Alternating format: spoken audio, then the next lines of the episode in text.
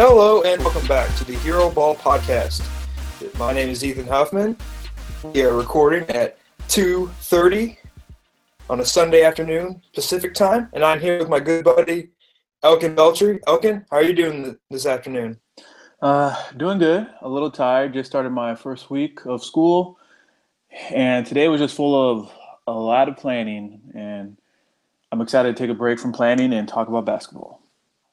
Well, basketball is the cure to all our ailments because it's the one thing that I know always makes me happy. Even when the Heat are starting the season 11 and 30, I can I can still find solace in the in NBA basketball. So you ready to start with our first team in the Southeast Division? Of course, I'm ready to start with the first team and probably the least impactful team in the Southeast Division, in my opinion, the Atlanta Hawks. Now, Ethan, the Atlanta Hawks lost Tim Hardaway. Uh, Mike Scott, kind of an afterthought. When you have emoji tattoos, I kind of just forget about you. Uh, Paul Millsap, Thabo Sefolosha, and Dwight Howard.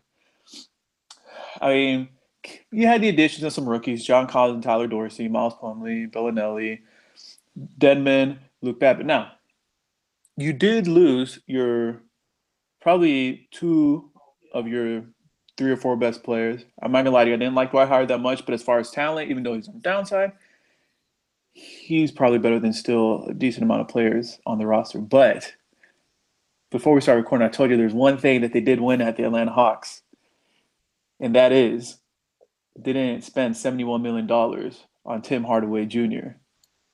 That is where they won. I can tell you that. Thank you, New York Knicks. And don't worry, the bash of the New York Knicks will continue leaving on this pod when we're not talking about the Atlantic Division.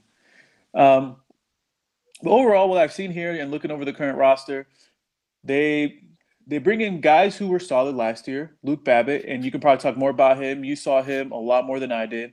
Uh, Dewayne Dedmon, I loved him in San Antonio. Miles Plumlee, afterthought. I'm going to tell you right now. Thanks. Yep. Uh, John Collins and Tyler Dorsey. As far as those two rookies, John Collins, I know you didn't get to watch my summer league, Ethan, but John Collins in summer league against scrub competition did what he was supposed to do, getting about close to 20 points, 10 rebounds, dunking on people. That's what you expect from a first round draft pick to take over in that situation. Tyler Dorsey, from what I saw from him, um, those of you remember, Tyler Dorsey played for Oregon. He was a shooting guard. He was known for making a lot of threes. Um, honestly, was not impressed with the ball handling skills that he brought. In the NBA, as we know, it's a lot quicker game, and he just looked overmatched several times. I mean, he can get a shot up if he was open, but as far as creating on his own, he had trouble constantly. But after looking over this roster several times, if I'm Dennis Schroeder, and some people don't even think he's the best player on that team, I'm just shaking my head because just about three years ago, you're on a team that won 60 games, and then I look at you, you're stuck on a team that, in my opinion, is not going to win many games. Ethan, what's your analysis on the Atlanta Hawks? Yeah, I, I agree with almost everything you said. Like the way I look at it is um, John Collins is going to be playing the Millsap minutes. You got a Plumlee and Dedmon taking Dwight Howard's spot. You got Belinelli and Dorsey replacing Hardaway and Sefolosha. And at every single step in that equation, you are losing talent. Not all those players are worse than the players that they are replacing. Um, but I, I want to look on the positive side for the Atlanta Hawks because they likely won't have many things to be uh, be positive about. So obviously, I just said that they lost a lot of talent and replenished it with you know lower talent. But there is an ups the upside idea. You know, John Collins showed out in summer league. We, we'll see what he does in the NBA. But the stat I want to present you with of of field goal attempts or a field goal made on two point field goals, they were fifth in the league on assisting two point field goals, and on three point field goals, they were fourth in the league on assisting assist percentage for their uh, three point field goals made. So what that means is this is a team that moves the ball and shares the ball a lot. So you can get by without a star player in quotation marks. Like you know, Dennis uh, Schroeder, if he if he learns to like move the ball a little more and not just sprint to the rim trying to throw up light or soft floaters, this is a team that can you know be a little little surprise ish. You know, they'll they'll beat some teams randomly when they shouldn't, just because they have a, a nice flowing offense that is fun to play in.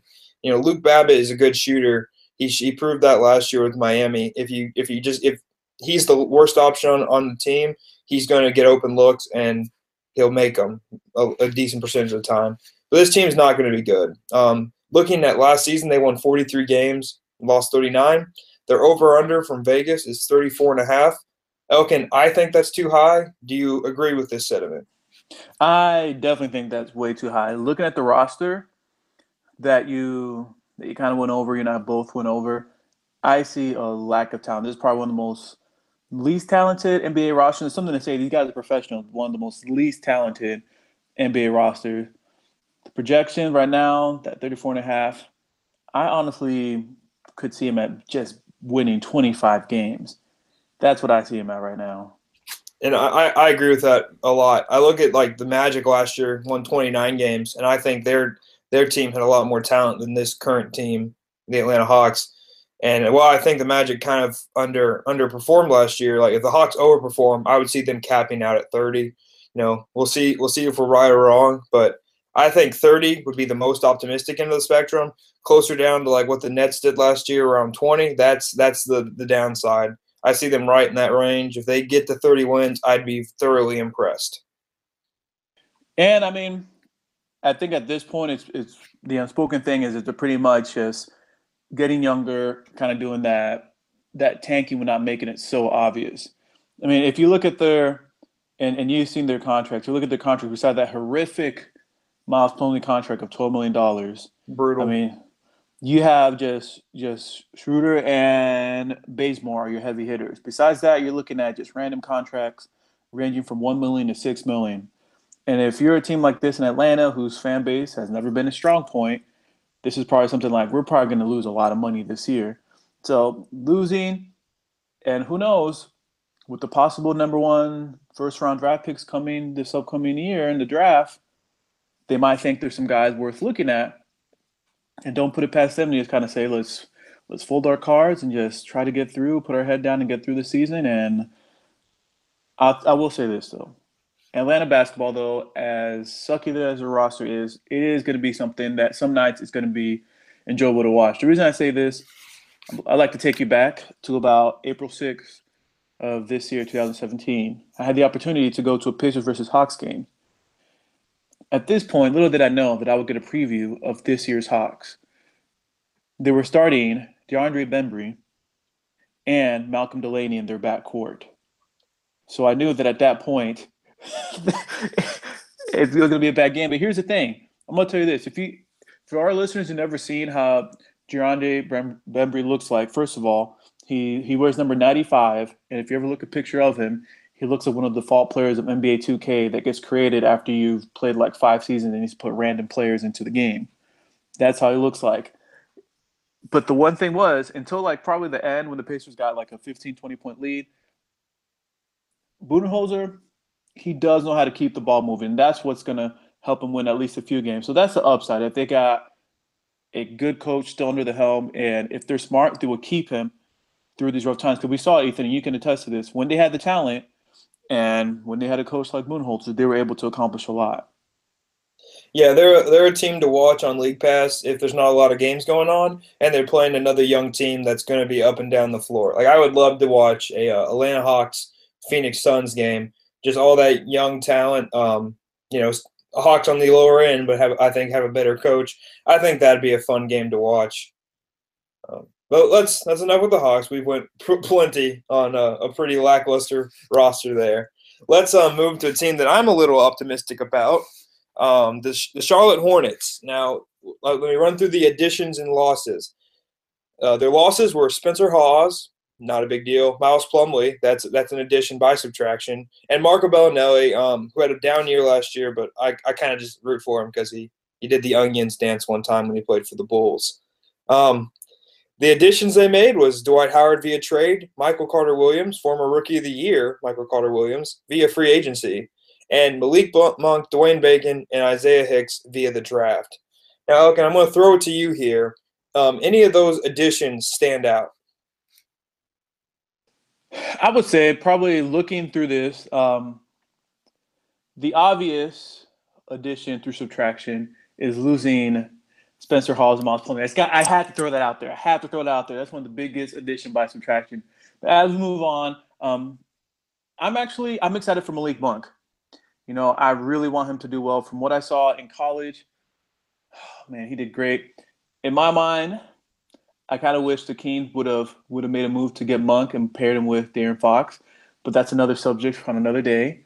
But I'm really excited for what Malik Monk because he can he can hit you on the defensive end, definitely hit you on the offensive end, and I know we currently have the corpse of the former Defensive Player of the Year, multiple Defensive Player of the Year, Dwight Howard, roaming around getting paid over $20 million. But I bet you Dwight Howard can still go out there and give you probably a solid 15 and 12 and give you one or two blocks.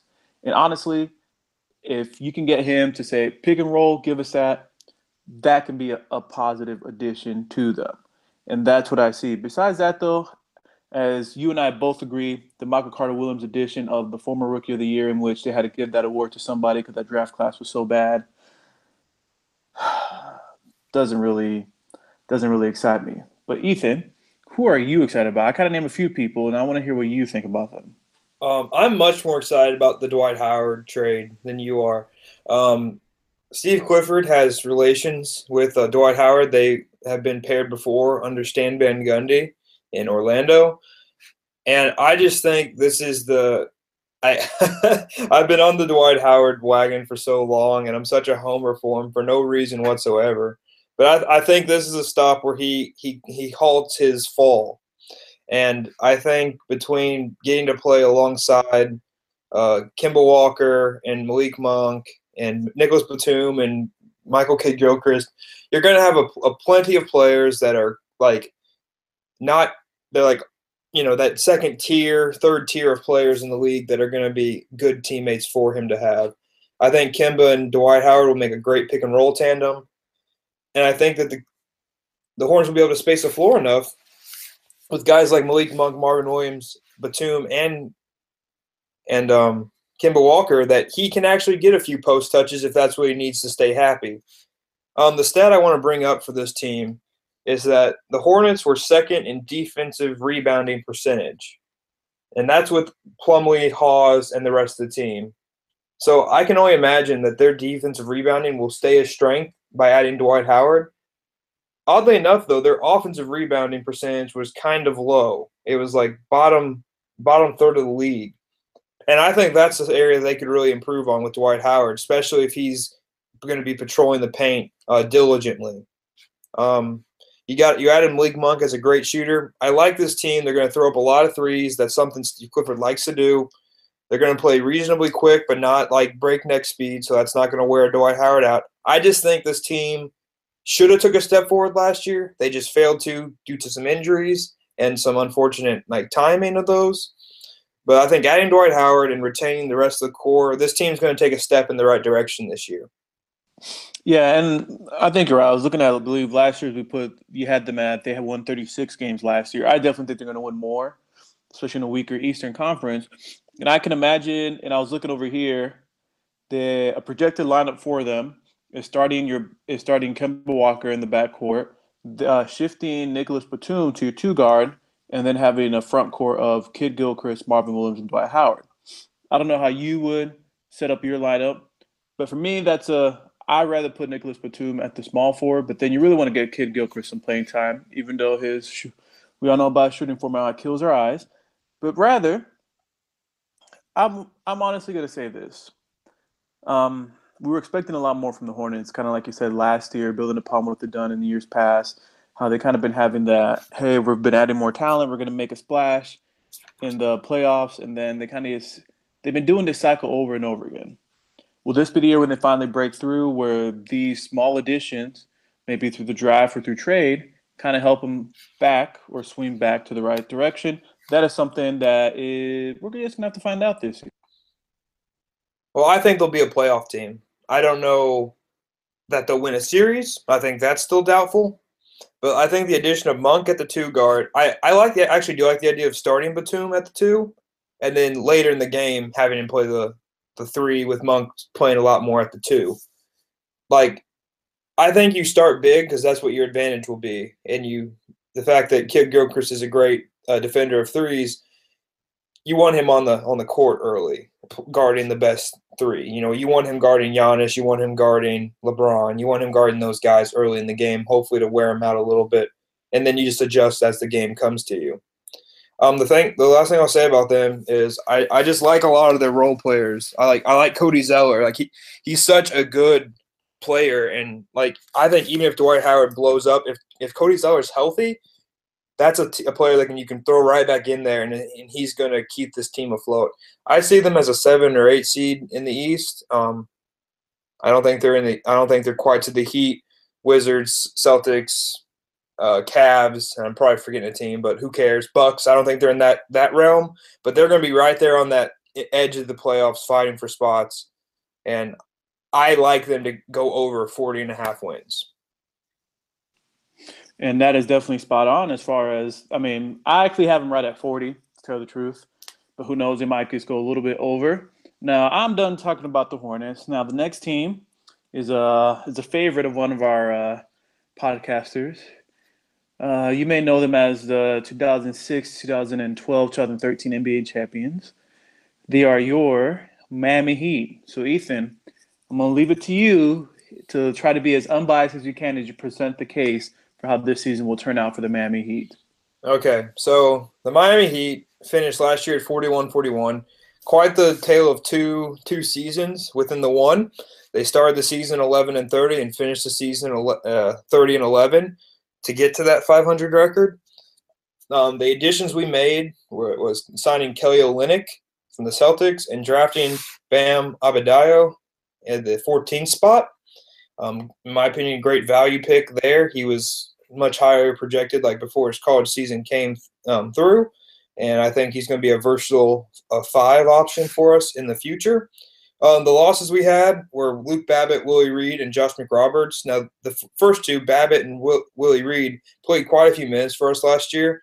Um, Babbitt was actually a starter. Uh, most of you might think that is crazy, but it is a fact. He started and he was actually reasonably effective as a starter.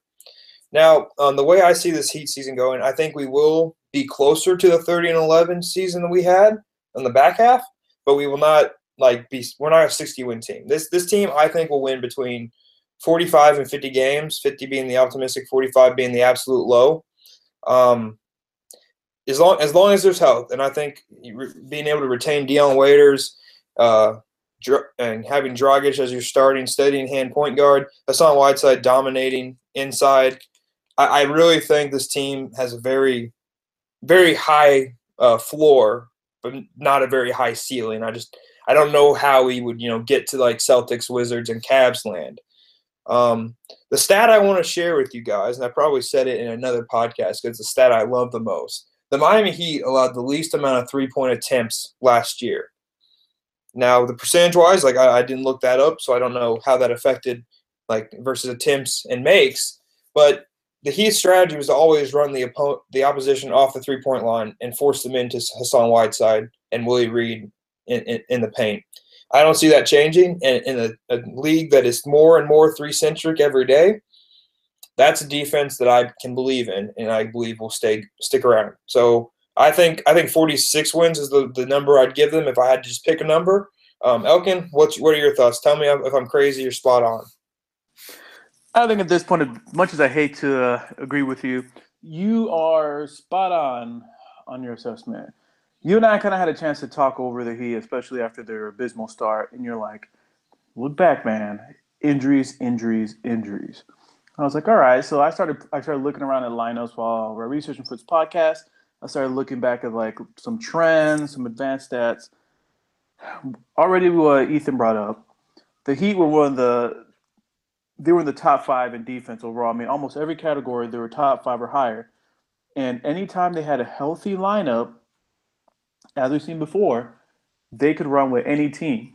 They beat the two finalists of the NBA, the Warriors and the Cavs, and any night they can give any other team a run for the money. And one thing that always gets overlooked, people forget, Erik Spoelstra is a darn good coach. That man really knows how to coach. Ethan, you can attest to this. When we went and watched their game against the against the Pacers, yeah, they were missing. I believe they're missing Dragic, but like even throughout, like when they were having to start smaller players on Paul George, you can kind of see that the Heat just they stayed around and they fought. And that's one thing.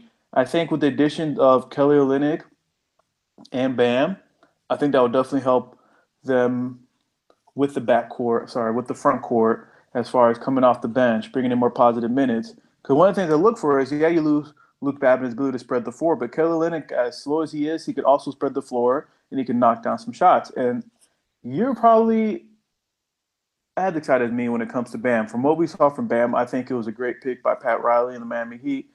And if they can keep their core guys, and for me, their core guys are guys such as Whiteside, Dragic, Waiters, and like James Johnson. If they keep them healthy, uh, they're for me. I don't think there's any way this team wins less than 45 games. That's for me. Kind of like you said, like it's a high floor for them. I feel like that's their range right there, 45 games, and for them, it's just probably get a good. I see him around five, six seed around there. Now you know what? I see him around a four or five. Maybe get up higher because I see. I'm trying to think who else is in the Eastern Conference. They're not as high on the Raptors as many people were. Let's not forget that he almost beat the Raptors uh, a couple of seasons ago. In my mind, they they could have beat them too. I, I don't have any respect for them right now, the Raptors, that is. But I can see them moving up to that to break it out into the third or fourth seed. But as we talk about this, you're right, Ethan. The Heat do have a very optimistic season ahead of them. Yeah, I, I think it comes down to I think the Celtics, Cavs, and Wizards are locks for the one through three, and I think the Raptors are slipping back to the rest of the pack, and then the Heat, Bucks. Um, probably I, I probably said them earlier, a different team, but like it, the, the, the, top three seeds are going to be locked up from what I can tell, and then the, the next the next uh, five are the ones that are going to be jostling around. Um, between the Bucks, between the Bucks, uh, Heat, and Raptors, I think they'll make up the next three, and then again, it's another little jostling position. But like I think the Heat have a high floor and a low ceiling. Like I think they're just they're going to be kind of stuck in that little window because that's that's just where the league is on a talent spectrum. You know, Kelly Olynyk is just almost as good a shooter as Babbitt, if not better. More versatile because he can actually take someone off the dribble and like not look terrible doing it. Um, Bam replacing Willie Reed. I think he's already as good a defender, and he's probably just needs to work on his timing offensively to be as effective of, of a rim roller as Willie Reed. Like losing Josh McRoberts is just a, a hurtful thing for me, even though because I just love him. But like he was unfortunately his his Miami tenure was just injury plagued and really sad. So I don't know how um, the Heat will do. Otherwise, like we retained all the rest of our young players. Oh, J- Justice Winslow is going to be back this year. You know, hopefully he can kind of do have a similar season to what James Johnson did last year. I'd like to see James Johnson enter the starting lineup and Justice Winslow try to take on that backup power forward. You know, but be a ball handler in that role. That's what I want to see from him, and I think that's the best way for him to improve. Um, but you know, I could talk about the Heat for another two hours and exa- and break it down and tell you all the things and how there's going to be a position battle between Rodney McGruder and Wayne Ellington. Who's going to get the minutes defensively, or do we need three point shooting? But you know what? No one actually cares. So I think it's time we move to the Orlando Magic. Um, uh, we get the privilege of moving on to Orlando Magic, the other team in Florida. Now, the Orlando Magic. Um, added Jonathan Simmons, Arron Afflalo, Shelvin Mack, Marreese Speights, and of course Mr. Jonathan Isaac. And they lost CJ Watson and another, as we call it, addition by subtraction, Jeff Green. Somehow, and as most of you know, the ongoing joke in the NBA is that the world would end, the world's going to end when Jeff Green is not on the team. For some reason, teams just love getting them some Jeff Green, even though they know they're going to get untapped potential and lackadaisical consistency and probably frustration. Now, where I see him as is their head coach, former head, Pacers head coach Frank Vogel. He's a great coach. I think for him, kind of that first year, it may have been rough, but it's kind of just like bringing in a new system, a new culture. That takes time. Unless you have amazing superstar players, that type of culture takes time to change the mentality of the team. Now they have some some talent on there. I I love Aaron Gordon. I wish he would play more at the four instead of the three. And Nikola Vucevic, he's a solid player as well. And the for me, so and so Elfrid Payton, great floor general, but no jump shot at all. Now you have these players, and then you're bringing in these other guys to maybe trades, maybe signings, maybe draft picks. I think finally this is a year instead of just staying around the I always see him in the fourth through tenth pick in the NBA draft. This is going to be the year I think they finally might be able to at least make a run for like eight, nine, tenth seed in the East. And in the East this year, you're probably going to need like to be in the race for the eighth seed. You're probably going to need like thirty something wins. Let's be honest. To be in the race for the eighth seed, by race I mean competitive enough that you could possibly reach forty towards the end. That's what I see, and I'm excited about Jonathan Simmons. It kind of sucks that the Spurs lost him. Marreese Speights, we know he can bring as far as scoring off the bench. If he's a bench guy who if you just need 10, 15 minutes of scoring, that's great. But throughout all of this, I'm just I'm just trying to think how is how we gonna how we gonna put it on the floor? How are we gonna get it all there on the floor? I mean, you're probably gonna have Elfrid Payton, Fournier starting, then you're gonna have Terrence Ross, Aaron Gordon, and Vucevic. And this is a solid lineup, and it's gonna sound bad. It's a solid lineup if this is your second unit. If that is your second unit, you're gonna do great. But for me, I still get to see a player that's like this is the player that's gonna carry them night in and night out. What do you think, Ethan? Yeah, I actually like their collection of talent, but it's it's a bunch of talent I'd like to see as a bunch of sixth, seventh guys on rosters, not um, starters. Um, I look at this team and try to figure out what Frank Vogel will try to do with them, and that's the hardest thing for me to find a path. I love their draft pick in Jonathan Isaac. I was on the record in our earlier podcast saying I thought he was, you know, a top, the, the one of the top prospects after Markelle Fultz. I thought Markelle Fultz was the best, but Jonathan Isaac was right there with Tatum, Josh Jackson, and the rest of the guys. So I'd say their projected starting lineup, just looking at their roster, will be Elfrid Payton, um, Evan Fournier, Terrence Ross, Gordon, and the center, either Vucevic or Biyombo, depending on what they want to go with. I would probably say Vooch. Thing about I, I like that as a as an idea, but I just don't know how committed Frank Vogel will be to be to some of these players when they don't have a history of performing.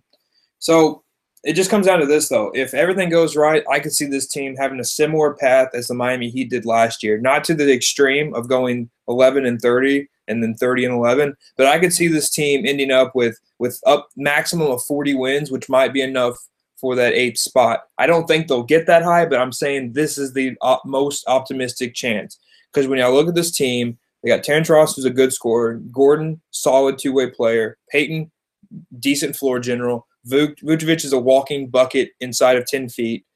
Biyombo, if he can I, I always I didn't think he was what he was in that Toronto Heat series and the Toronto uh, Cavs series, but if he's anything a semblance of that, he might be able to find that form again. Evan Fournier, I, I'm still yet to see if he's going to perform at that 17 million dollar contract, but he's a great shooter. Let's see if we can get him open. And then Jonathan Simmons is an energy defensive guy. Like you have the pieces here of a decent team, and I could see them growing into themselves throughout the year and being good. Um, I have a stat for them, as I do with all teams. They were the second worst three point shooting team in the league last year. And I'm a person who believes three point percentage can be pretty fluky. But part of the reason I think they were so bad is because Serge Ibaka, who is a quality starting four, but not a good player, in my opinion, was hoisting a lot of jump shots for them last year. And I think if they think work their offense a little re, like rework their offense to something that makes a little bit more sense. You know, having people like Terrence Ross and Fournier taking their threes, that percentage will not um, will not stay that way, and they could, they could eke out some more wins. So 29 wins was their last season uh, winning uh, amount of wins. Sorry, I'm stumbling over all those words there. Um, they're projected at 34 and a half as their over under. I say they win 37 games and fall short of the playoffs. Um, what do you think? I think for me, I'm looking at them to be around right about 35. I don't see playoffs at all for them. There's going to be a year when they get a mediocre draft pick, one more time, kind of be disappointed. And until they get, it, and they might just have to repackage a bunch of players for them because they have the talent to to get probably a fairly good deal, I would say we're not going to see much coming out from them as far as just I don't know, just improvement. I want something more. They need a better player. One player kind of push them over the hump, and who knows, one of their young players might develop. I don't see any of that happening. All right, but Ethan, um, I don't know if you wanted to add anything else. Well, Magic. I, I do think it, we need to see what Jonathan Isaac look like looks like as a pro because he might be that guy. You know, he might start. I have a feeling he'll start off the year kind of slow because he's kind of a slender build, but he could be a guy that you see um, making that step. And you know, never know. Like if he if he's almost a seven footer, between him and Aaron Gordon, maybe you could find a really sexy small ball lineup. You know, like I that's not necessarily Frank Vogel's, uh, not necessarily his style historically, but like you never know. Like coaches change. Like Erik Spoelstra wasn't always a a, a a, a small ball run and gun style coach. He he changed that when he got new players. So maybe that's the this is the year that uh, Frank Vogel plays to his talent um, perf- a little bit more uh, perfectly. Yeah, and that once that happens, I think, and they really start using Aaron Gordon more at the four for me, and mess around more with Jonathan. I think I think that could really, really makes magic, magic happen. Not to use their name, not to make any type of a pun, but also too, if they can somehow find a way, maybe move Vucevic during the summer, do some, or sorry, during the during the year. I wouldn't put it past them to doing that or packaging some other players and doing a trade mid-year and getting a solid player. I could see that. Now, the final team, the last team of not just uh, well of the southeastern Southeast Conference and of the Eastern Conference for us to cover are the Washington Wizards. Not much change, but maybe not doing that much change is good in this landscape for them. We have the additions of Jodie Meeks, Mike Scott. Oh, Mike Scott. And then we have the losses of Bogdanovich, Brandon Jennings, and Trey Burke. And last year they had a record of 49 and 33. And I'm going to tell you this for me, for the Wizards, um, Brandon Jennings, I liked him at times for what he brought, especially second unit. Their second unit was just horrible. The starting lineup, you had a very solid starting lineup, but their second unit, whenever that came in, that was their issue. Every time the Wizards second unit came in, you kind of expected, well, if they have a lead, uh, second units have to make sure they don't to get as close as possible as far as don't let the lead get dwindle down all the way. At least try to have a two point lead or something when the starters come back.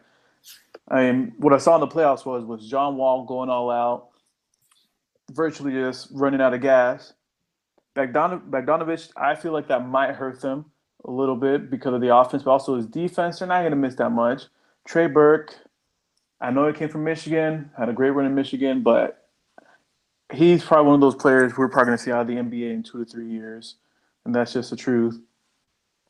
And and also one player that we did, I did not mention that they brought in was Tim Frazier, who I think is also a serviceable backup point guard. Now, Ethan, this team is it has some I would say in my opinion, the most talented backcourt in the East. Now, what do you see them heading this year? I think this year is going to be more of the same. I, I think the additions they made, um, the three players, Meek, Scott, and Frazier, they're all just like simple replacements. Like I think Frazier can replace Brandon Jennings and Burke in production. Like I think that's a just a, a fine fit. He's probably even a little bit more consistent because he just does. He's not a risk taker as a player. Um, Jodie Meeks, if he if he can play, he's probably he's probably a serviceable uh, replacement for Bojan Bogdanovich because he's probably a little bit better defender, probably a little bit less of a shooter. And Mike Scott, I mean, I've I've rooted for him, but he just never seems to put it all together. He's he's like a running back in the NFL that averages three and a half yards per carry, but you're always optimistic he's going to get it to to four and a half one season. So that's how I look at those guys. But retaining a Porter, Beal, and Wall, Markieff Morris, I, I think the thing they miss the are going to miss the most is a true rim protector at, at the center position because Ian Mahinmi did not play much at all last year, and when he did, he looked bad. I remember texting you because he used to play for the Pacers and be like, Ian Mahinmi does not belong on an NBA court right now because he looked so disjointed. I literally would text you every time you made a mistake, and that was probably the most we texted in any given day because he was brutal, Elkin.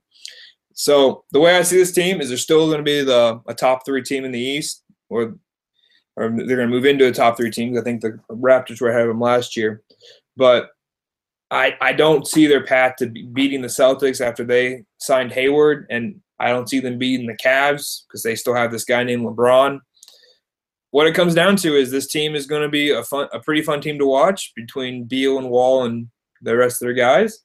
But um, other than that, I don't know if they're a very interesting team. Like I don't see any young guys to really key in on, and you know, John Wall is just going to be John Wall. I, I love him, but I don't know if it's going to be a very interesting team. Is what I'm trying to get at. And I think that's one of the things you brought up. It's probably one one of the most entertaining teams on that side of the NBA. But I don't expect much out of them. But as I said earlier, their best move was not doing too much during the offseason, which is going to help them as far as maybe moving a little bit ahead of the Raptors, that we spoke of before. But for me, there's not really much worth talking about the Wizards as far as we spoke about their amazing backcourt already. And that covers most of the main moves that they've done because there wasn't really much happening for them this offseason. Yeah, and it's, it's hard to see where their next move can come from just looking at how their salaries um, set up. You know, Mahinmi's getting overpaid. Gortat is probably properly paid, but he's also like taking a big step backwards. Um, and then, like, if you're looking at Jason Smith to be a reliable scorer, I mean, he's got a decent mid range jump shot, but that's not something you want to live on. But it's something that they did. Here's a stat for you. Last year, the Wizards were third in field goal percentage in the entire NBA, meaning they made more shots than most people on average. But that was while being under 30% as a team from three. That's not good playing an old that like that's a Scott Brooks offense for you, playing but much more old school, not paying attention to the new trends in the NBA. These guys are shooting less than 30% from three, and their field goal percentage was still third in the league. That means they're not taking enough threes for a modern offense. So that's where I think that's why I say this team's just not. They're going to be entertaining to watch individual games, but they're not an interesting team because they're going to be a lot of the same stuff. It's going to be Bradley Beal and John Wall carrying them, and um, you know their, their bench making making the fans nervous every end of first, early second. And that sounds like what we're headed for this year if you're a Washington Wizards fan. Well, that would conclude the Southeast Division and the Eastern Conference. Now, Ethan, I've been I've been thinking about how does the playoff picture then look, and I kind of just I was writing down a few names. For me, right now, the locks for seeds one through six are the Cavaliers, the Bucks, Celtics, Raptors, Heat, and Wizards. Are those? Do you agree at least with that top six? Yeah, those are the top six, not necessarily in that order. Correct. Definitely not in that order. Who know? But now, who are gonna, in your opinion, who are gonna be the teams that are gonna bring up and get those last two spots? Um, if I had to just pick two, I would pick the Pistons and Hornets. Those would be my two picks for the seventh and eighth, and actually in that order. I think Pistons would be seven, Hornets would be eight. The uh, the two sleeper teams that are also going to be fighting for those positions are the Magic and Sixers. I think the Nets, Knicks, um, and Bulls are all and Hawks are all absolutely no chance. And don't forget about the artist formerly known as Indiana Pacers. And their Surpri- chances. surprisingly, surprisingly, I think they have they're they're on they might they're they're closer to the uh, the two uh, first three out versus the uh, absolute no chance just because. Uh, just because I, I have faith in that uh, that young man Miles Turner of doing something. Uh, let's hope so. Let's hope so. But, but that's what I think. I kind of agree with you as far as those last two spots. I could see the Pistons just sneaking on in there, and the Hornets. I I had some optimism about the Sixers, but I think what everyone's reservation with the Sixers is we if Embiid can stay healthy. Because if anything, if he can stay healthy the entire season, honestly, for me, they're going to make they can get an eighth seed. I feel like for me that's going to be a lock if he can stay healthy. Because if you saw the impact just when he played, and I, oh, man, I wish I had the numbers on me right now. When he was in the starting lineup, I mean the record was substantially better, obviously, when he was playing compared to when he was not. And He and the net rating that he had was amazing. So if that can happen, that'll be great for them if they can keep that talent going. But that for me, kind of like you said, those two teams, the Hornets and the Pistons, round out the Eastern Conference. Yep. Um, just speaking on the Sixers, um, like I, like I said in the last podcast, if Joel Embiid plays 50 or more games, I think they're a playoff team because I don't think he'll be. I don't, I don't think he'll play poorly in those 50 games. The combination of Ben Simmons, Redick, and Fultz give me a lot of a lot of optimism for that team. But until I see it, I just don't know if I can put my faith in Joel Embiid playing playing that many games. And if he's playing closer to 40, and I think I said 30 in the last podcast, I just don't know if they have that other inside presence to to stay. Like I like Richaun Holmes defensively, but offensively he's not he's not versatile. Joel Okafor can post up, but who wants to do that in the modern NBA? That's just not smart offense. So when it comes down to it, I, I think they slip. They're not in the playoffs because of that but I think they're they're all moving in the right direction and they're placing themselves in the right position to make a big free agent signing this coming offseason because they're going to prove to people that hey, we have the players now. Now's the time to cash in. And you're definitely right on that point. And that for me rounds out the Eastern Conference. It's been great getting a chance to talk to you about these five teams in Southeast Division, of course, hearing your excerpt and your thoughts on the Miami Heat. And for me, that does it, Ethan. Unless you have anything else to add. Uh, you said you said Miami Heat, and it made my, my heart get warm again. and I'm, I'm, I'm just going to say this: aside from AJ Hammons, everyone on the Miami Heat roster or AJ Hammons and Matt Williams, which you don't know who either of those two people are for the general listening on audience, but everyone else on the Miami Heat roster would be in an 11 man rotation on any team in the NBA, and that's what I had to look forward to this year. I'm gonna like it's gonna be hard watching Okaro White and Rodney McGruder get get a few minutes taken away from them because we we've increased the overall talent threshold, but. I'm very excited for the season. We're going to play fun basketball, and thank you for letting me indulge myself with my own fandom. Yep. And on that note, we end the podcast. But of course, as usual, as tradition, have a little quote for you from one of our uh, Hero Ball philosophers. And this philosopher, by the name of Ricky Davis, some of you may have heard of him. One of his greatest feats was breaking his own layup on his own hoop to try to get a triple double, which did not count, by the way. And he said, after LeBron came in and he was out of the Cleveland Cavaliers, he said, I thought LeBron James was just going to be another addition to help me score. And that, ladies and gentlemen, is one of the epitome, or I would say the epitome of hero ball. Yeah, it's all about me.